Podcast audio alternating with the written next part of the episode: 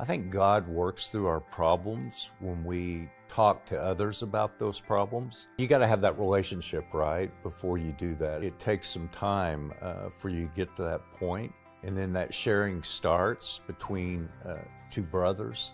That's where I see the blessings start to open up.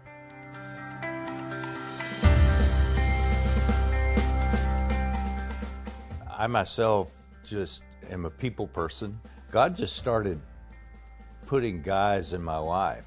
You know, I could see these people that He was intentionally placing there in my life, and, and I'm just doing what I love to do. If you call that leadership, okay. Getting to, to know guys and, and, and what they do and, and, and just the encouragement that I get from meeting new people. I think probably that's the, been the biggest plus for me.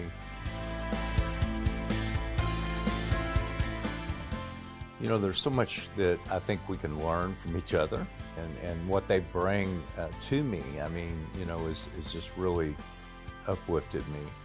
We've had some, some men that were uh, sharing some of the, the things that have, have gone on in their life, enabled me to share those same times when I was in the same sort of position. Sometimes we think that all our problems and, and all our times where we're not close to the Lord is it's just us, but we all go through that. Hearing some of those stories from some of those guys, you know, it's like a little light comes on and you go, oh, yeah, I remember I was, you know, I had that same sort of scenario. And so we need each other. It's just so important to have some strong men relationships. And I think the opportunity to join the Fellowship Men Group is, is where you start to make those relationships so that you can have those mentors, those people around you that uh, are not only mentors, but they're mentees, right? I think that's a blessing from God. And uh, so I think Fellowship Men is a great way to, uh, to take that blessing from God and to uh, live it out.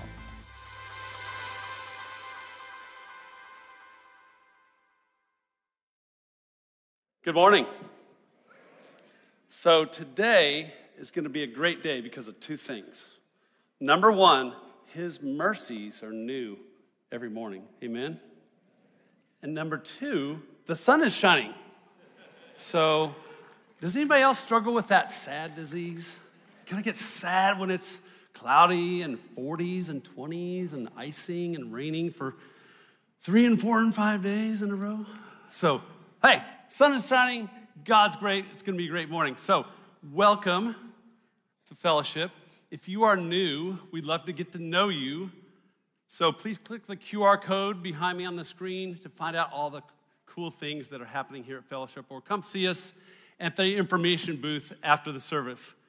Fellowship Men, starting in two weeks, week and a half, February 21st in Springdale, 412 Annex, February 22nd in the Lodge in Rogers. It's an eight week study on characters that God chose and blessed them so that they could be a blessing. So it's going to be a great study. So if you're a young man, you're dad, you're granddad, please join us 6:30 to 7:30 in the morning. Half hour teaching, half hour small groups. We also got some fun things planned. We're going to do a golf tournament. We're going to do a men's retreat. So get plugged in so you know how to participate in those things. So, Merge is our eight week premarital experience here at Fellowship. So, if you are seriously dating or engaged, please check that out. So, they'll go over topics like communication and intimacy and finances. So, you'll be in a small group with a mentor couple. So, please sign up before Wednesday because we launched this week. Please also, Fellowship, turn in your baby bottles for loving choices and return them to booth E, or you can do that next week as well. So, Legacy is our senior adult dynamic ministry here at Fellowship. So, at the 1030 service, if you're 65 or older or younger, um, please go to the Family Center. They're the only senior adult ministry I know where people are actually going for the music. Okay, this is awesome. So, so I heard a rumor that they're playing 90s worship today. So please keep this between you and I that I might actually poke my head in there because 90s music is awesome. So uh, check that out. So after the service. So Robin Yates is our early childhood team leader. Come on up, Robin. Give Robin a hand. Doesn't she do a great job of not only loving our students, but finding other folks like you all to love our students here at Fellowship. Robin, was it your idea to put donuts in the foyer? That I can't a, take credit, but that was a great yeah. idea. Somehow it's the most popular area of the foyer, so the donut. But you got to be six or under to get one. Sorry, so. so, well, today we have parent-child dedication, and I'm so excited. It's one of my favorite times of the year that we get to do this. We have so many babies. We're actually scheduling more, so we can get a little caught up on that. Um, but today we have some families at each service. Um, that we're going to dedicate, and the cool thing is that we're not just dedicating them, we're dedicating you as well as a congregation to commit to them.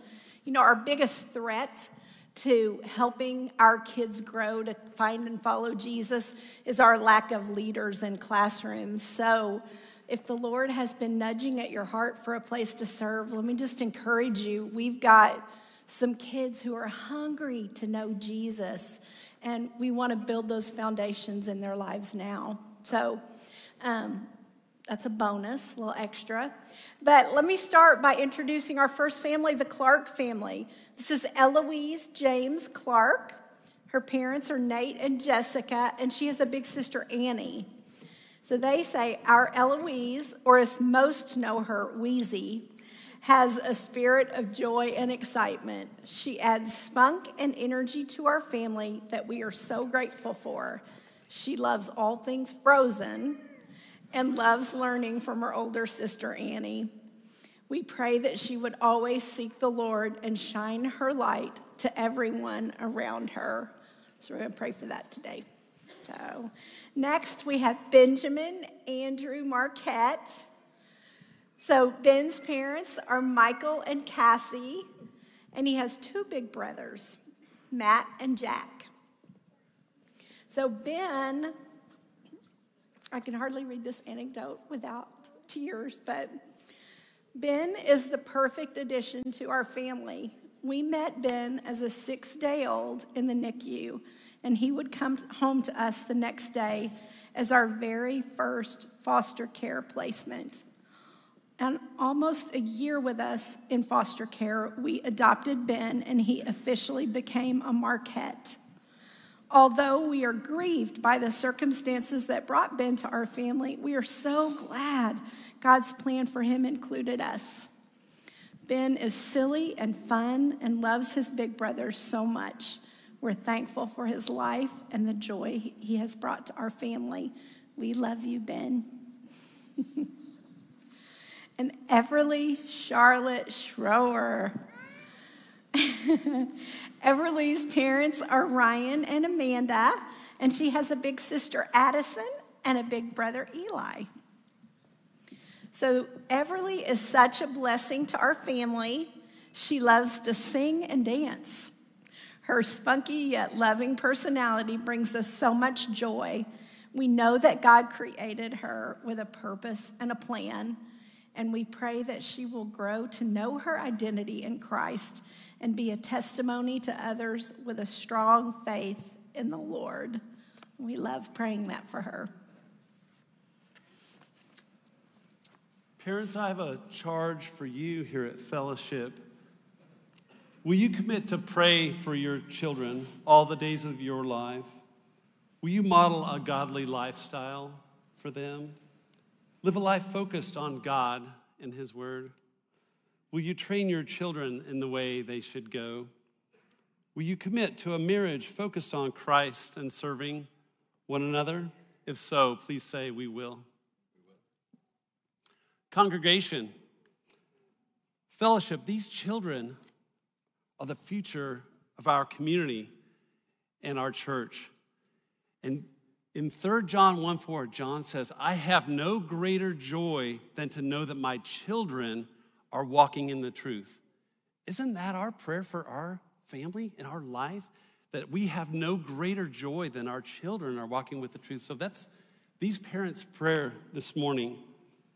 So, fellowship, will you commit to praying for these children and their children here at fellowship?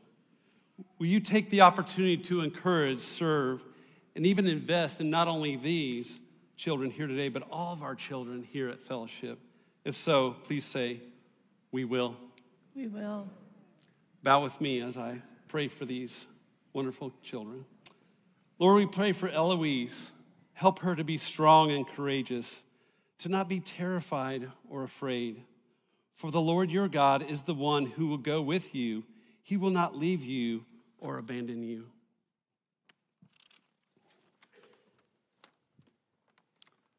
Lord, please help Benjamin to know that your eyes saw his unformed body, that all the days ordained for him were written in your book before one of them came to be.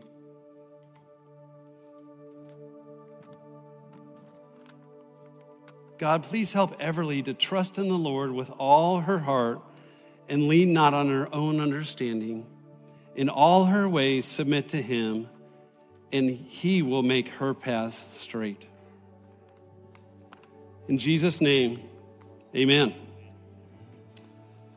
Fellowship, as these parents take their children back to their classrooms, please take out your phone and take a picture of these families so that you can remember to pray for them. Thank you. Let's celebrate them this morning.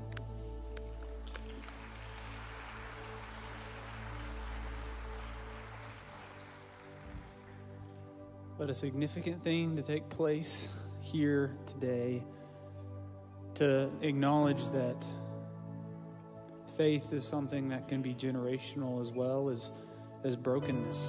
And so we come here to worship a God in the midst of a broken world, in the midst of broken families, in the midst of earthquakes, in the midst of uh, turmoil. And we acknowledge, God, that we place our faith in you. And as a dad of four kids myself, my prayer for my kids is that they would know Jesus as their Savior, that they would grow up and that they would be a part of a church family like this, where they gather together and they declare the goodness of the Lord. So, would you stand with us? Let's do that. Acknowledge His greatness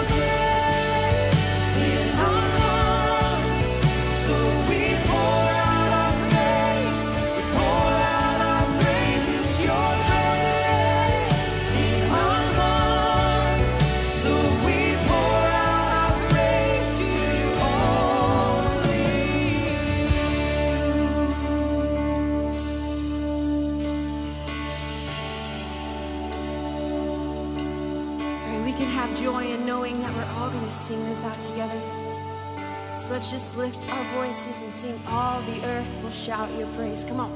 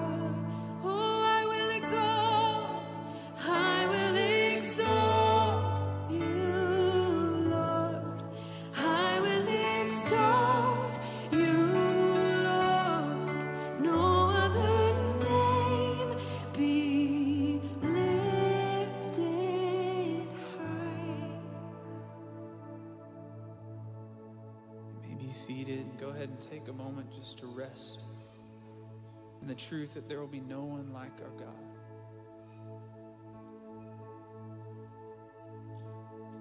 Rest in the themes of Esther and the themes of Daniel of God's sovereignty, that He reigns over all creation.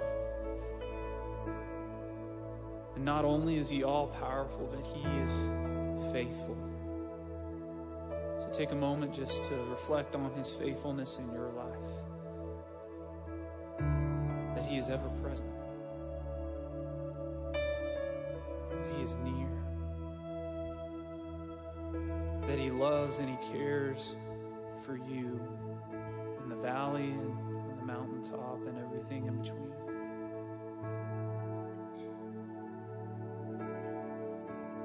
Lord, we hold fast to the truth that even when we are faithless, you are faithful. That as we approach your word today in Daniel, when we see the example of faithfulness from Daniel and his friends, would we be inspired to respond to your faithfulness with our faithfulness.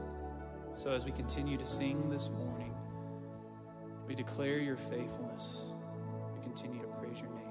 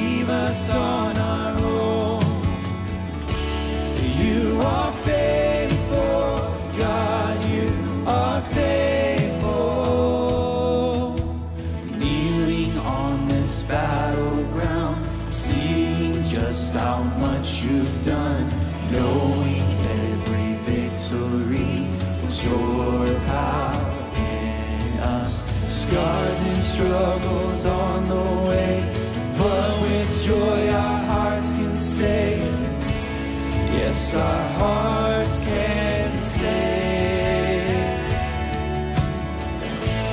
Never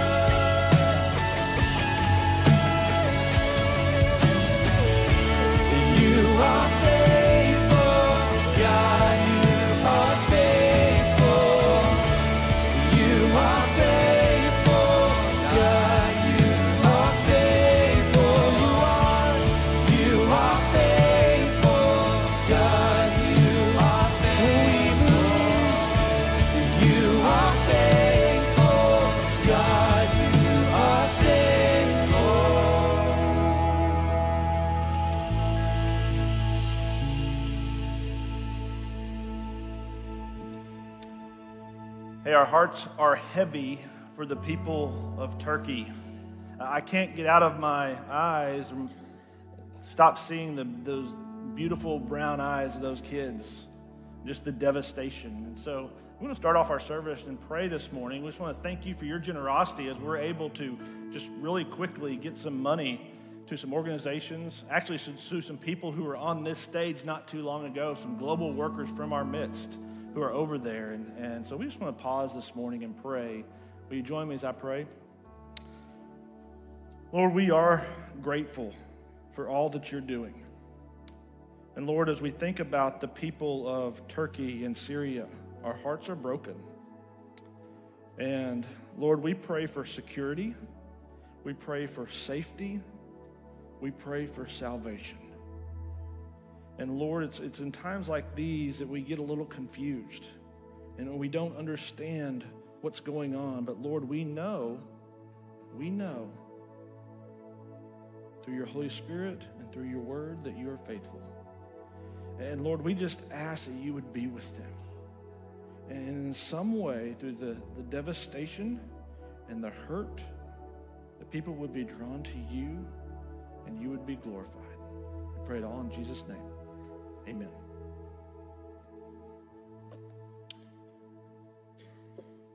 Well, we are in the second week of our study in the book of Daniel, and you don't need a new study guide.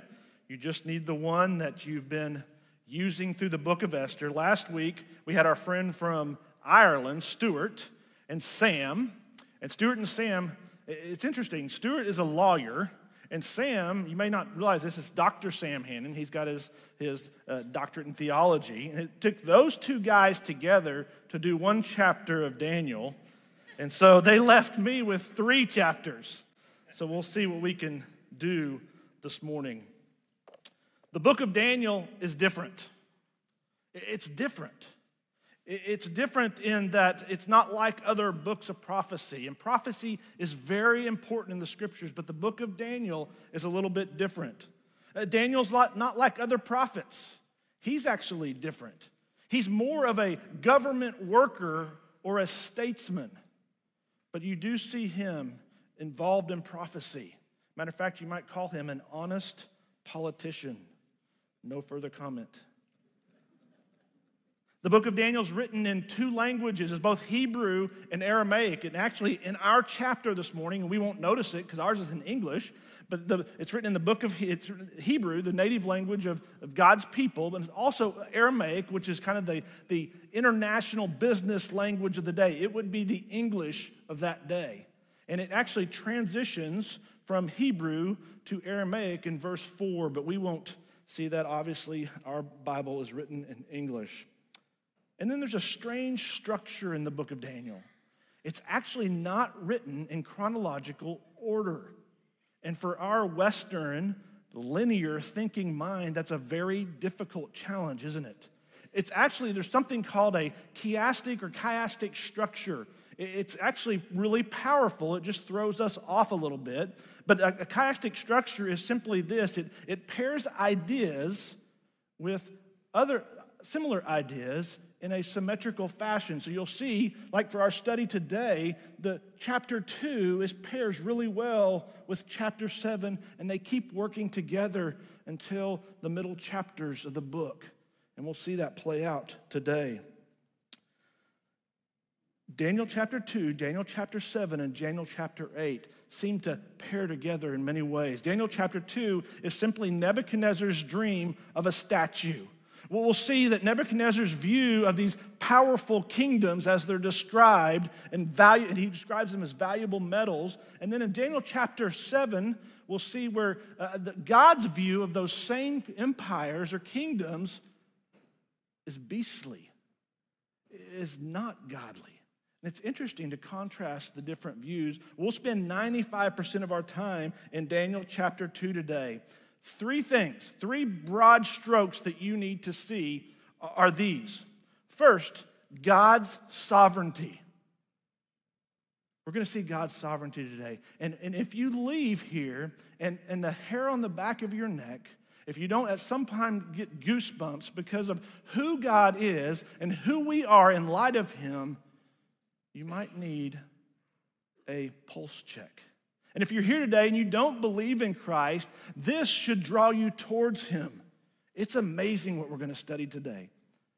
Matter of fact, this is why we study through books of the Bible and we don't just do topical sermons, because you would never get to this passage today, and it's really powerful. We're also going to see the human frailty or kingdom frailty that, that all kingdoms of the earth, all nations of the earth will eventually come and go, but one will stand forever. That's the kingdom of Christ. And then lastly, you'll see Daniel's certainty. And for us, that's the believer's certainty. And it's not like we understand everything, but we're certain because of who God is. His sovereignty is big, it's bold, and it's beautiful. Hey, we're going to structure it like this. This is how you could outline it for us. You're going to see a dream, King Nebuchadnezzar's dream, and it has a, he has a troubling dream of a great statue. And then there's going to be a dilemma. We're going to see Daniel and his friends are facing execution. We're going to see a disclosure. God's going to answer Daniel's prayer. He's going to disclose the meaning of the dream to Daniel. And then they're going to, we're going to see Nebuchadnezzar's response. He's going to fall flat on his face and he's going to make a decree. And as this, this plays out, it's really powerful. But let me ask you the question as we get started Do you ever have troubling dreams? Do you ever have dreams that just really throw you off and it takes some time in the day to, to really figure out what's going on? I had, it, I had this happen once. I woke up and I was so certain my dream was, was reality. I got in my car and I had to go check something out. And that's where we're going to find Nebuchadnezzar. He has this troubling dream and he doesn't know quite know how to deal with it. We pick up the study in Daniel chapter 2 verse 1. Listen to this. In the second year of his reign, Nebuchadnezzar had dreams. His mind was troubled and he could not sleep. So the king summoned magicians, enchanters, sorcerers, and astrologers to tell him what he had dreamed. So the king's bothered. He, he brings his court of wise men to come and tell him what his dream means. And we won't get into what each of those positions are. They're, they're probably exactly what you think they are. But they were his, his wise men of Babylon. And so he, he brings them to them. They say, he says, I want you to interpret my dream. They probably did what they always do. They say, Great, just tell us the dream. And I want you to see the king's response. The king replied to the astrologers, This is what I have firmly decided. If you do not tell me what my dream was and interpret it, I will have you cut into pieces and your houses turned into piles of rubble. Think about that. He's not going to tell them the dream. He says, I want you to not only tell me the contents of the dream, I want you to interpret the dream. And if you don't do it, I'm going to cut you into pieces and I'm going to ruin your household. Talk about pressure. But in verse 6, he says, But if you tell me the dream and explain it, you will receive from me gifts and rewards and great honor. So tell me the dream and interpret it for me. So the requirement is this you can do one, there's one of two outcomes interpret it, and you'll get all kinds of rewards and honor, and life's to be really good. Don't interpret the dream, your life comes to an end, your family and house is in ruins. Now, this doesn't seem rational, does it? So you kind of wonder what's the king's irritation? What's going on? We don't really know. Some theologians think that he forgot the dream and it was bothering him. He couldn't figure it out. Some theologians would believe that he's just, he's just frustrated because he's starting to think that maybe these guys are just making stuff up. And then I also think that there may be the possibility that there's some there's a, a coup attempt going on in his court. If you, if you study history, you will see around this time, it's actually a little bit after this time, there, there's a coup attempt, and maybe Nebuchadnezzar's starting to sense that. And so he thought, maybe I'll just, if these guys can't do this, I'll just wipe them out. I'll just get rid of them. But whatever the, the cause, this, he, he tells them, I want you to interpret the dream. They respond by saying, hey, this, there's no way. There's no human on earth that can do, King, what you're asking. And then I want you to see the response here when the guard, the executioner, is at Daniel's door. See what happens in verse 14. When Arioch, the commander of the king's guard, had gone out to put to death the wise men of Babylon, so the king sentenced them to death, and Arioch, the executioner, is at the door, knocking on Daniel's door. Daniel spoke to him with wisdom and tact. Remember those two things. He asked the king's officer, Why did the king issue such a harsh decree? Arioch then explained the matter to Daniel. At this, Daniel went to the king and asked for time so that he might interpret the dream for him. So I want you to notice several things about Daniel here. First, his certainty. Second, his character. And third, his courage. He's just confident. He says, Okay, tell, now tell me the dream. And it says he spoke to, to Arioch, who, think about what kind of person Arioch would have been. I mean, he'd been a pretty intimidating character.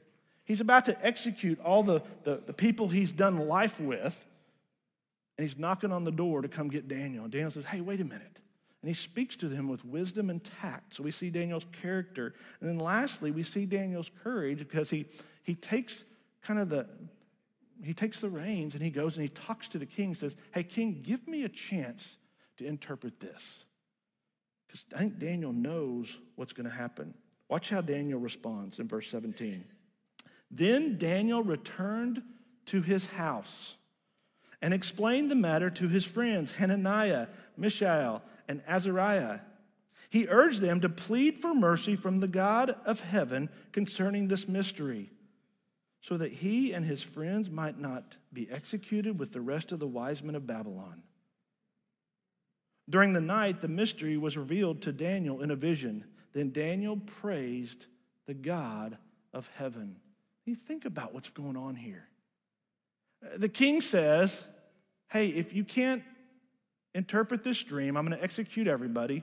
Daniel's not around, and he hears about it kind of third person, and he says, Hey, time out. I think my God can do this. And he literally has to wait for God to interpret this dream. He goes to bed one night, and God gives him the vision. And what I want to do for just a moment, I want you to close your eyes, and I want to read Daniel's psalm that he writes to the Lord. Just close your eyes and listen to this. He says this Praise be to the God forever and ever. Wisdom and power are his. He changes times and seasons. He deposes kings and raises up others. He gives wisdom to the wise and knowledge to the discerning. He reveals deep and hidden things. He knows what lies in darkness, and light dwells with him. I thank and praise you, God of my ancestors.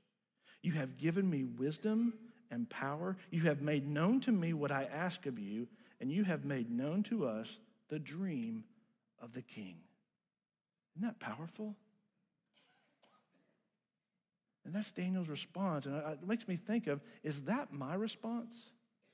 E- even in the little things, when God answers prayer, is that my response? Do I take the time to just thank God for who He is and what He's done? Well, after Daniel responds to God in praise, we see him prepare to disclose the king to the king. So we've had the dream. There's, there's, there's a dilemma going on. Now I want you to see the disclosure. Look at verse 27. Daniel replied to the king No wise man, enchanter, magician, or diviner can explain to the king the mystery he has asked about. You see him setting the stage here? But there is a God in heaven. There is a God in heaven who reveals mysteries. He has shown King Nebuchadnezzar what will happen in the days to come. Your dreams and visions that have passed through your mind as you are lying on the bed are these. In first, Daniel contrasts earthly wisdom with heavenly wisdom. He's basically saying, yeah, all these guys and all this stuff they're doing, it's nothing compared to the God of heaven. And this would have appealed to Nebuchadnezzar. He's taking shots at these other gods. And then he gives God all the credit. He, God, has shown Nebuchadnezzar what will come. And then it almost seems like he's showing off as he says, Your dream and the visions that pass through your mind, he tells him exactly what's going on. As you are lying in bed, are these. Now look at the interpretation in verse 31. Your majesty looked, and there before you stood a large statue, enormous and dazzling, awesome in appearance. So think about this. He's, he's having this dream, and there's this incredibly large statue that's dazzling and awesome in appearance. The head of the statue was made of pure gold. Its chest and arms are of silver, its belly and thighs of bronze, its legs of iron, and its feet partly of iron and partly of baked clay. It's almost hard to imagine, isn't it?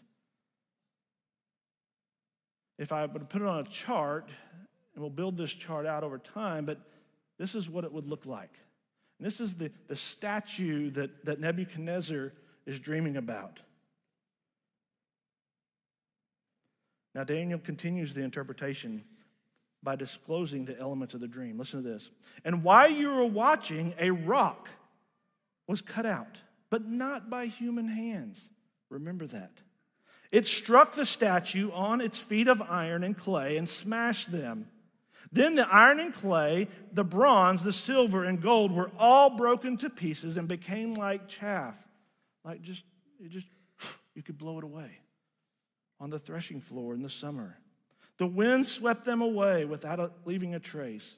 But the rock, remember the rock that wasn't cut out by human hands, the rock that struck the statue became a huge mountain and filled the whole earth. Now you're probably sitting there going, This is incredibly powerful. Or you're sitting there going, This is crazy. What's going on here? Most I would say almost uh, unanimously, conservative theologians believe that this, that the rock is Jesus Christ. You know, whether you're a premillennialist or an amillennialist or a postmillennialist or you're between the ages of 27 and 40 and you're a, and when people my age are frustrated with you, we call you a millennial. It doesn't matter. Or maybe you're confused with what I just said. It doesn't matter. Most, uh, almost unanimously, conservative theologians believe that the rock that's being spoken of here is Jesus Christ. And most conservative theologians believe that this rock, that this rock who grows and fills the earth, they're speaking of Jesus in his second return. So for us as believers, that would be in the future. That when he comes back, he's going to reign on this earth and he's going to be like a mountain. His kingdom is going to reign all over the earth. Now, I will say this there are some that hold a little bit of a different view that that, that, that rock, Jesus, is talking about his kingdom that's already come, his first king, his first coming, and he's reigning now. I don't really hold that view. It's a debatable issue. And here's my encouragement to you. And I, am saying this to kind of set the foundation because we're going to talk about a lot more debatable things as we get to Daniel chapters 9 and 10. It's going to be interesting. But as you're discussing this, and maybe you're one of those folks who love end time stuff, be nice. Just be nice. In your discussions, be nice. If you know more than your community group leader about this stuff, be nice. If you hold a different view in community group, be nice. Because these are debatable things. Be nice to your teaching pastor when you email him. now, I'd love to hear your email. My, feel free to email me. My email address is sahannon at Fellowship NWA. Now, this is really good stuff. It's powerful stuff. But as you talk about this, this should encourage. And there's some debatable things. It's a little bit hard to figure out what the meaning is at times. Not only does Daniel tell King Nebuchadnezzar about the dream, he actually interprets the dream. Look at verse 38. King Nebuchadnezzar, you are the head of gold. That probably made him feel pretty good, huh? You're the head of gold. After you, another kingdom will arise inferior to yours. Next, a third kingdom, one of bronze, will rule over the whole earth. Finally, there will be a fourth kingdom, strong as iron. For iron breaks and smashes everything. And as iron breaks things to pieces, so it will crush and break all others. Just as you saw that the feet and the toes, remember toes, were partly of baked clay and partly of iron. So this will be a divided kingdom, yet it will have some strength of iron in it, even as you saw the iron mixed with clay. And so as we build out this chart, what, what he's saying here is hey, Nebuchadnezzar, your kingdom, you are the head of gold. Your kingdom is, is the gold standard. And then after yours will come an inferior kingdom, and most conservative theologians believe that that's Medo Persia. It's the, it's the kingdom that we'll see in Daniel conquer the Babylonians. And so when he talks about a inferior kingdom, he's not necessarily just talking about a kingdom that's not as strong, but from Nebuchadnezzar's point of view, if he were looking at this, he would see his is gold, he would see the next one is silver. It's really probably in a view of a what a totalitarian, authoritarian leader would see. That, that, that, that the silver kingdom doesn't have as much power, at least the leader doesn't have as much power as it does in the gold standard. And it kind of continues to go. And you see, those kingdoms are matched up with empires that we know actually existed. Uh, the Greek Empire, which lasted 200 plus years, the Roman Empire, which lasted 500 plus years. And then there's this feet of iron and clay. Actually, it's feet and toes of iron and clay.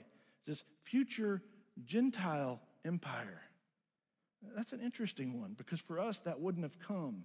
Most people would say that has ties to the past Roman Empire. But keep remember that as we move on. But this future Gentile empire, this, this feet of iron and clay, look what happens to it. Verse 44. In the time of those kings, the God of heaven will set up a kingdom that will never be destroyed. Now, think about that. When this future Gentile kingdom, because we know that those, those four have already happened, but this future Gentile kingdom's one that's coming, in the times of those kings, the God of heaven will set up a kingdom that will never be destroyed. Think about the rock, the rock that's not cut with human hands, the rock that will grow and fill the earth. What does it do to the statue? It breaks it apart. The God of heaven will set up a kingdom that will never be destroyed, nor will it be left to other people. It will crush all those kingdoms and bring them to an end, but it will itself endure forever. If you are a follower of Christ, if you're a follower of God, here's what you know about that kingdom it will be divine. The God of heaven will set up the kingdom, it will be eternal, never to be destroyed nor left to another people. Think about all those kingdoms, all these pre these these these earthly empires, they're they're falling, they're frail, they're led by broken people, and they're always conquered by somebody else. And he's saying that won't happen to this kingdom. This kingdom will be victorious. It will crush all the kingdoms and bring them to an end, but itself will endure. And then what's interesting is this kingdom will be an earthly kingdom. And we know the head of it is Christ. And that's why theologians believe that he's referring to the millennial reign of Christ. It's going to be awesome. And for those who believe in Christ, it's coming. It's coming.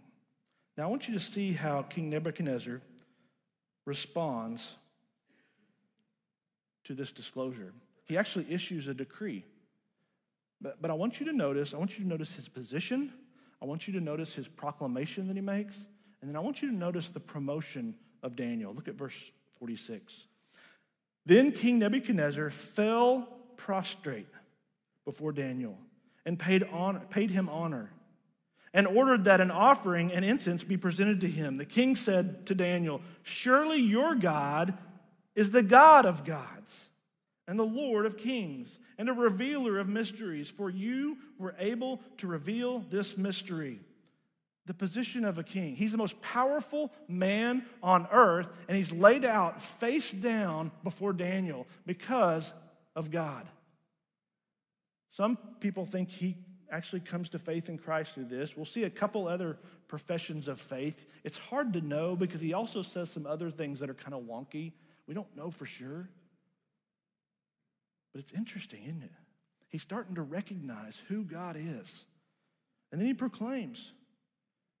He ordered that an offering, he said, he said, Surely your God is the God of gods and the Lord of kings and the revealer of mysteries. So he makes the proclamation. Then in verse 48 and 49, we see him promote Daniel.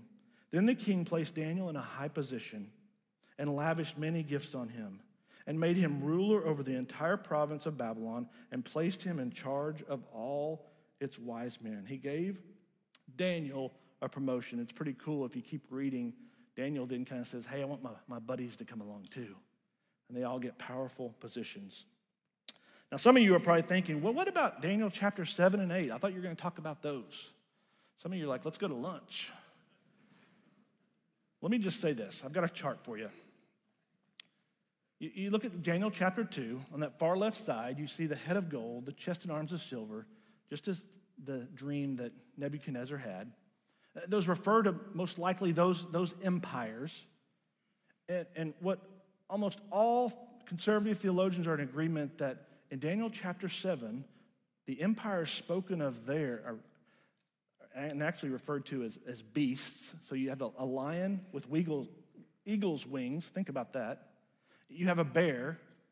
You have a leopard and a terrible beast. It's powerful. And those should line up with, with Nebuchadnezzar's dream. So, one, in chapter two, you have Nebuchadnezzar's view of these, these empires, which he thinks are awesome and valuable metals. Then you have Daniel and God's view of these empires, which they, they see them as terrible beasts. But I want you to notice the last empire. You have the feet of iron and clay, or the feet and toes of iron and clay, and then you have the, the ten horns. How many toes does your average person have on their feet? Uh, Okay, not in Arkansas. Okay, around the world, around the world. How many toes? 10, right? And it compares with the 10 horns that come out of the terrible beast. And then one horn comes up, and that horn would be the Antichrist. And what you're going to see in just a moment you're going to see and you're going to hear about, continue to hear about Jesus. He comes and he crushes him. And he sets up this kingdom on earth. This kingdom that's not like any other kingdom. This kingdom that's incredibly powerful. Hey, the big idea for today is this God's sovereignty gives confidence for today and hope for tomorrow. He's powerful, He's in control. Even when things seem really tough, God's got this. He's got this. And I want to read for you out of chapter 7, and there's so much in here I wish we could talk about, but out of chapter 7, I want to read for you. It, lines up to what he was talking about in chapter 2, but it's, it's Daniel's vision. He's almost talking like it's in the past tense because he's so sure that it's going to happen. But- he says this Then I kept watching because the arrogant words of the horn that was speaking. I was watching until the beast was killed and its body destroyed and thrown into the flaming fire. I was watching in the night visions, and with clouds, and with the clouds of the sky, one like a son of man. Who's referred to over and over as the Son of Man? Jesus. And with clouds of the sky, one like the Son of Man was approaching. He went up to the Ancient of Days, that's God Almighty, that's the Father, and was escorted before him. To him was giving ruling authority, honor, and sovereignty. All peoples, nations, languages, groups were serving him. His authority is eternal and will not pass away. His kingdom will not be destroyed. Amen? You see, folks, God's got this. He's coming back, and through his plans and purposes, through his sovereignty, should give us incredible confidence for today, even when things don't seem right. Even with death and destruction, even with hurt, even with dis- discouragement and, and depression, he's got this. Rest in that truth and his sovereignty this morning as we praise his name together.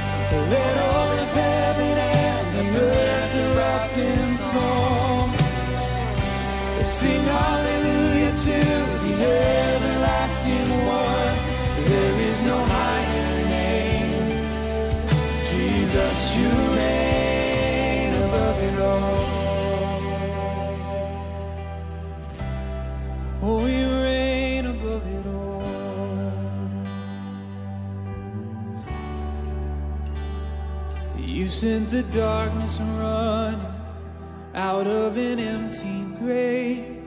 Now seated alone in glory, enthroned on the highest praise. You sent the darkness and running out of an empty grave. Seated alone in glory, enthroned. Would you stand? Let's declare that together. You sent the darkness and running out of an empty grave. Seated alone in glory, enthroned on the highest praise. You send the darkness running out of an empty grave. Seated alone in glory, enthroned on the highest praise. You sent the darkness running.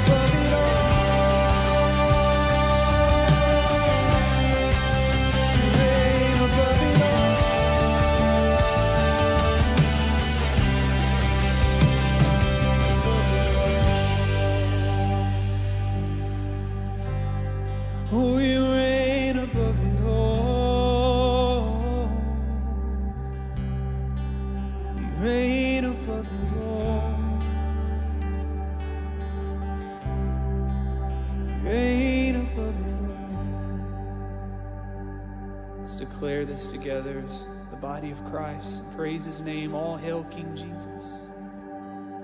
All hail King Jesus. All hail.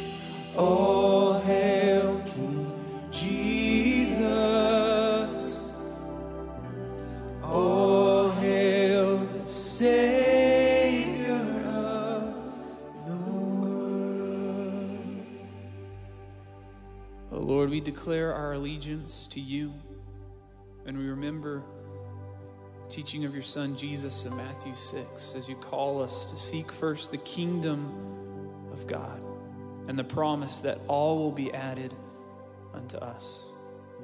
So, God, may we seek you first. May our prayer be the prayer of the psalmist David. One thing we ask, one thing we seek, that we would dwell in the house of the Lord, that we would see your beauty. God, we hope and we long for the day that you return, but until that day, we walk by your Spirit, we trust, we obey in your commands. For you are a loving God, and we love you. We pray all this in Jesus' name. Amen. Thanks for worshiping with us this morning, fellowship. Do you seek first the kingdom this week? If you'd like prayer this morning, we have the Campbells, Alan, Patty in the prayer room. They'd love to pray over anything that you bring them. Go in peace this week.